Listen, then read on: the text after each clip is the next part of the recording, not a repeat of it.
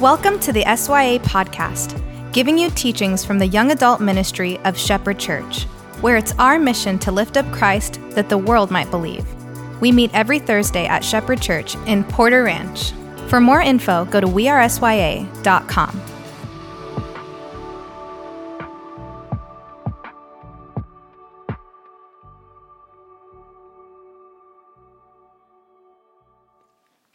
My dad was my hero. He was good, gentle, quiet, and present. And he died 10 years ago of cancer, two months after Silas was born. And actually, today, the day I'm recording this, would have been his 76th birthday. I miss my dad. I think that we embody our upbringing, and more specifically, we embody the spirit of those who shaped us. And sometimes that can be crippling. It can set people on a long journey of unlearning and hopeful and difficult transformation. But man, I'm proud and grateful to embody so much of who my dad was from the time that I was little, uh, on Valentine's Day, my dad would get my mom and my sister flowers. And actually, he would send flowers to my sister's school, and it would have a little note, and it would say, From your secret admirer. That way, she could kind of act like she's got like a secret boyfriend. But he would also, every Valentine's Day, he'd get me something too. And he didn't send it to my school. He never gave it to me in front of my friends. Usually it was on the kitchen counter in the morning before school or at the end of school when I got home. Uh, things like beef jerky, sunflower seeds, Big League Chew, and always a card telling me how much he loved me. There is something unexplainably powerful about knowing that you are loved deeply by your Father. And it may be the darkest void in the soul of America. God as a loving father was a central message of Jesus' teaching. His parable of the prodigal son shows a father who not only welcomed home his wayward and dishonoring son, but a father that celebrated his son's return by making him his heir, inheritor of all that the father had. This story that Jesus tells and its implication of how God sees us was scandalous to the religious leaders and to the ragamuffins of Jesus' day. This foundation of Jesus' teaching, it's beautiful but for a lot of people, maybe to some of you listening right now, the word father, it doesn't conjure up a beloved image like the father of Jesus' prodigal son story or my own experience with my dad that I tell about. And this has created like several misconceptions of God for a lot of people. Maybe for you. There's a there's a common conception that God is distant. And maybe your dad was. Maybe he literally left your family. But there are also dads who live in the same home, sit at the same dinner table as their family, but they are emotional worlds apart. And the counter argument from those with a physically absent dad might be well, at least you have a dad around. But to those who do have an emotionally distant dad, this doesn't really feel like a comfort they should feel grateful for, does it? Another common conception is that God is disinterested. I can't count how many times I've had folks come to me with a problem, and then when I asked if they've prayed about it yet, they respond, Well, no, I don't want to bother God with this. Like he's busy with lots of other bigger things than my little insignificant problems. And I almost immediately respond to that by asking them to tell me about their relationship with their dad. Like, did they feel like he didn't have time for them or that by asking him for help about things that they'd be annoying him? And some people feel like God is dangerous. And maybe your dad was unpredictable. Maybe you walked on eggshells trying to please him so he wouldn't get mad or disappointed. And that creates a sense of danger. And how we think our fathers and our mothers think about us, that affects our image of God deeply, and how we think God thinks of us affects everything deeply. However, even for those of you who have a thwarted view of Father, we have Jesus, proven to be good and loving and trustworthy. And in John chapter 10 and, and chapter 14, Jesus says, I and the Father are one. If you've if you've seen me, if you've experienced me, you've seen, you've experienced the Father. And so if you have a misconception about God that is connected to a painful experience with your earthly dad, I want to encourage you to approach God through Jesus with the hope of coming to trust Jesus' heavenly Father. Romans chapter 8 begins with the end of shame, no condemnation. And last week I gave a sneak peek at how it ends with the promise of no separation. And that if there's nothing that condemns us and nothing that separates us, then nothing is everything. And today I want to crack open and unpack Romans chapter 8 verses 14 through 17. And I want to show how in all four of these verses, those who, who are in Christ are called God's children. And it reveals God as a father in four powerful ways. First, it reveals God as guiding father. Romans chapter 8, verse 14, it says, For all who are led by the Spirit of God are children of God. Now, God guides us in lots of ways. Scripture, godly people, He guides us through our own thoughts. But within all of these is His presence. God ultimately guides you by being with you. My 10 year old son, Silas, he will often bring up death and separation. Some of it is because my dad died right as Silas was being born. And he knows how close I was to my dad. And Silas is a deep thinker and he wants to consider things that matter and he is eternally curious. But he'll seek assurance from me by asking things like, Dad, I'm, I'm going to be so sad when you're dead and gone. But you, you're not going to die for like a long time, right? And he'll also ask, sometimes in the same context, Dad, when I get old and I have a job and I get married and I have kids and stuff, you're still going to be around to help me know what I'm supposed to do, right? One of the clearest memories I have of the moment my sister called me in 2009 to tell me that my dad has, had breathed his last and he was gone was my, my legs just not working anymore. I couldn't stand, like physically, I couldn't. And I think I had a panic attack. I felt claustrophobic for the first time in my life. And it was at the thought that I would never be able to call my dad again for advice. It was a massive feeling of dread. And I was 33 years old. Silas is 10. And he's never even known life without me. But the fear of separation, of not being present, is there. It's deep in our bones. Fundamentally, Silas is asking about my continued presence. And while I think he, he likes some of the presents, the gifts that I can provide, it seems he's more interested in my presence, my being there in his life. And I, of course, assured him that I plan to be there for it all. And I also tell him about my, my dad's own enduring and lasting presence with me because of a lifetime of his teaching, a lifetime of him loving me and just being there. That kind of presence endures. But then I share about how God's active presence never leaves us, ever. Like he's always with you, Silas. God guides you now, and He'll guide you when you grow up, even when I won't be able to. My, my friend listening right now, you too are God's child, led by His Spirit. In the Gospel of Matthew, Jesus' last words in Matthew 28, verse 20, he says, And surely I am with you always to the very end of the age. This word surely is way cooler in its original language, in its Greek, but also in its Hebrew root. It literally means behold, look, see, and know this. It was like a shouted certainty. So, in other words, Jesus pieced out in Matthew's gospel with, hey, yo, know this, because it is absolute. I will always be with you, my friends. And the, the how he's with each of us is through the Holy Spirit. And if we're honest, all of us want or hope for God's provision, whether we really need a rescue or we just need to grow through the pain. I mean, we want God's provision, the things He can provide. But I, I also think if we're really honest, what we want most from God is to know that He's there with us no matter what.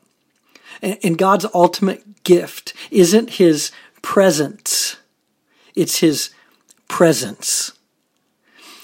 Romans chapter 8, verse 15, it reveals God as gentle Father. The first part of Romans chapter 8, verse 15, it says, So you have not received a spirit that makes you fearful slaves. Instead, you received God's Spirit when He adopted you as His own children.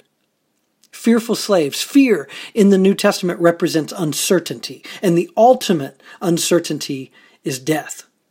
Hebrews chapter 2, verse 14, it says, Only by dying could Christ break the power of death, and only in this way could he set free all who have lived their lives as, as slaves to the fear of dying. Death is the ultimate unknown. And I know Christ died and he came back from the dead, but it's not like he gave us all the details of what like to expect um, on the other side when we die. Like, what exactly is it going to be like? He simply, and if we're honest, he frustratingly just asks us to trust him. But, but faith doesn't give you certainty about what happens fully after death.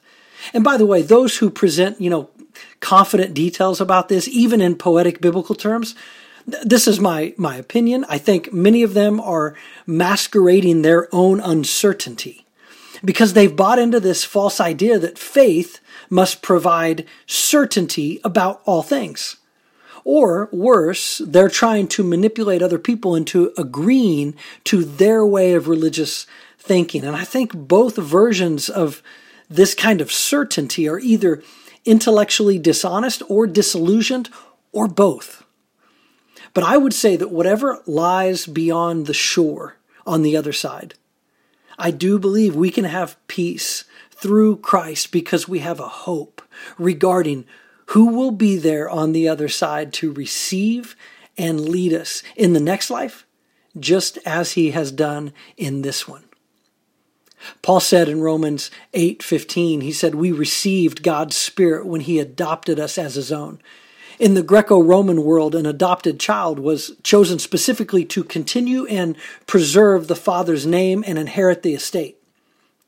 Like God chose you as his own out of his gentle love. I remember my dad tucking me in at night when I was little. He'd hug me every day. He kissed my cheek up to his dying day, and I was 33 years old. Something my wife noticed over the many years of being around my dad.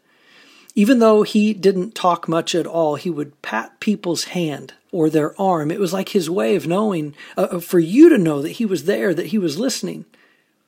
He was the gentlest person I knew.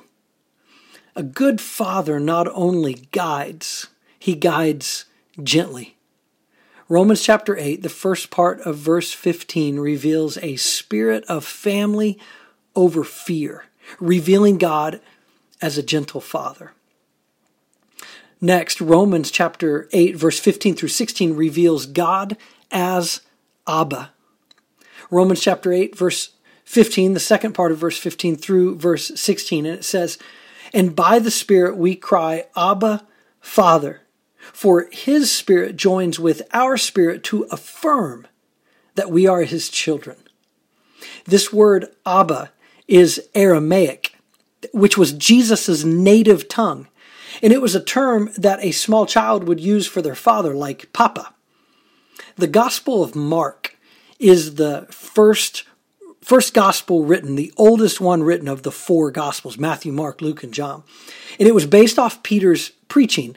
And for um, for what we're talking about right now, Mark records specific words that Jesus used in his native tongue, Aramaic, more than any of the other gospels. And one of those is from Mark chapter 14, verse 36. It's when he was in the Garden of Gethsemane and he cried out in prayer, Abba, Papa, take this cup from me, this destined suffering, take it away from me, but not my will, but yours be done. Jesus in prayer approached God in his most difficult moment as Abba, Papa. This is why Paul wrote in Galatians chapter 4 verse 6, and because we are his children, God has sent the Spirit of His Son into our hearts, prompting us to cry out loud, Abba, Father. And Paul does something wonderful in Romans chapter 8, verse 15, and here in Galatians 4 6. He sets both, he, he sets two words together, both Jesus' Aramaic Abba word right next to the more familiar Greek word for father. In other words, God is father to all, both Jew and Gentile alike. Paul says that by the Spirit we cry, Abba. Now, let me ask you, I want you to think about how and when do children cry out something like Papa? Well, I'll tell you a couple ways. Or here's one way how. They do it with joy, like when Asher, my almost 16 year old, when he was little, little, little, and he would hear the garage door open and know that I was home, he'd drop his toys and he'd run in circle and just repeat, da, da, da, da, like dad's home. Or kids cry out these, these phrases for their dad when they're broken or afraid, or they need courage, or they need help, or they need a, a chest to cry on. I'll never forget the night my dog died when I was in seventh grade. My best friend Matt and I were walking a few blocks from my house to our first eighth grade party, and I had announced that I planned on having an eighth grade girlfriend by the time it was all over, which didn't happen, by the way. But my dog had been sick, and as we were leaving, she died. And I pretended to not care. I headed for the door, but by the time I got to our door, I couldn't hold it in. I instinctively turned away from, from Matt Maybe I was going to pretend to go to the bathroom or something. But when I turned around, my dad was right there. He'd followed me the whole way, quiet and present, two of his most enduring qualities. And when I saw him, my grief exploded and I buried my head into his chest. My dad wrapped me up, he patted me on the back, and in his wisdom, he never said a word. His embrace was more powerful than a thousand condolences crying out, Abba, Papa, Father, is a way that we can act out a belief and hope that we are loved by a guiding and gentle heavenly Abba. It's both an expression of faith and it's a way to learn to let your actions shape what you believe. Like learning to run to God as a gentle, guiding Abba, Father. It's not going to happen by trying to will yourself to just like believe it, even if you don't, or even if you feel something opposite. But by choosing to do it anyway over time, actions can transform into beliefs. The fourth way Romans chapter 8 verses 14 through 17 reveals God is as our generous Father. Romans 8, verse 17 says, And since we are his children, we are his heirs to inherit all that God has. In fact, it says, Together with Christ, we are heirs of God's glory. But if we are to share his glory, we must also share his sufferings. I was asked after my dad died if I inherited anything from him. I know they meant money or stuff, and I didn't. My parents had a lot of debt. I had a I, I do have a couple of small sentimental keepsakes, but neither those or a, some kind of fat bank account would have been an ultimate inheritance from my dad. From my dad, my great hero in this life, I, I proudly inherited his grin. And according to my wife, I've inherited his endearing pat on people's arms or their shoulder. And I inherited these from spending 33 years around him. And if you were to tell me that as his son, I'm his heir, and then asked me what that meant to me, I'd tell you that I hope it means that I've been shaped by some of what he was then, and that I'll get to be where he is now, to spend forever with the guiding, gentle, and generous father of us both. I mean, what inheritance could be greater than God Himself? Psalm chapter 73, verse 25 says, Whom have I in heaven but you?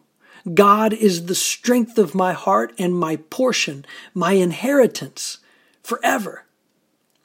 But at the end of Romans 8:17, Paul throws in a qualification. He says, "If we share his glory, we must share his suffering." And if you're honest, you might worry, but I don't I don't want to suffer like Jesus did, man. I, I don't want to lose my comforts and my enjoyments. Right, I get it. But remember the dual metaphor that that preoccupies the teachings of Jesus and all of the New Testament, death and resurrection. Yes, we are called to suffer death to self, being crucified with Christ, that you would live a life of sacrifice and service for the glory of God and the good of others. Romans chapter 8 reveals that God is our guiding, gentle, and generous Papa, our Father in heaven. I, want to close by telling you one more story. I was able to, ex- to spend extended time with my dad during the last six months of his life, but I was sent home by my mom so that my dad could actually die. She believed that he was just going to hang on for as long as I was there but he needed to go. And I was in my office either the day before or just several hours before my sister called to let me know that he was gone. We knew it was coming, and I was especially sad that day, but I was trying to focus because I had to finish up a couple of important things. And sometime after lunch, something snuck up on me there in my office. I'd call it a memory attack, but I'm not sure that describes it. My mind was filled in a moment with rapid fire memories of my dad, like a, like a flip photo album, a hundred miles per hour. And then it just gradually landed on one. And I honestly, I didn't choose it or search for it. It just stopped on one of those Valentine's Day mornings. It was when I was a junior in high school. I'd have been 16 or 17 years old. There were gifts and a card waiting on the table before school. Dad was standing there, and I wasn't embarrassed. I loved it. I mean, none of my friends were around. I didn't have to fake cool. But I did kind of laugh and say, You still get me stuff for Valentine's Day.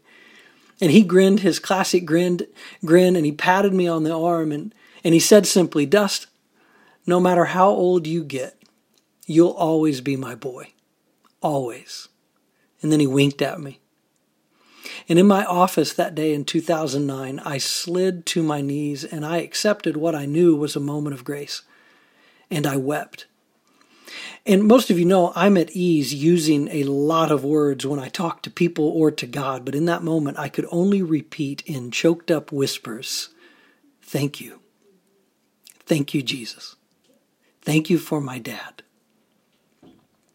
1 John chapter 3 verse 1 says, See what great love the Father has lavished on us that we should be called children of God. And that is what we are. And so, my friend, may you know the great love of your Heavenly Father. And may the knowledge of a guiding, gentle, and generous Abba Father, may that knowledge help move you forward in a full and confident faith. Amen. Thanks for listening to the SYA podcast. Be sure to connect with us on Instagram at We Are SYA.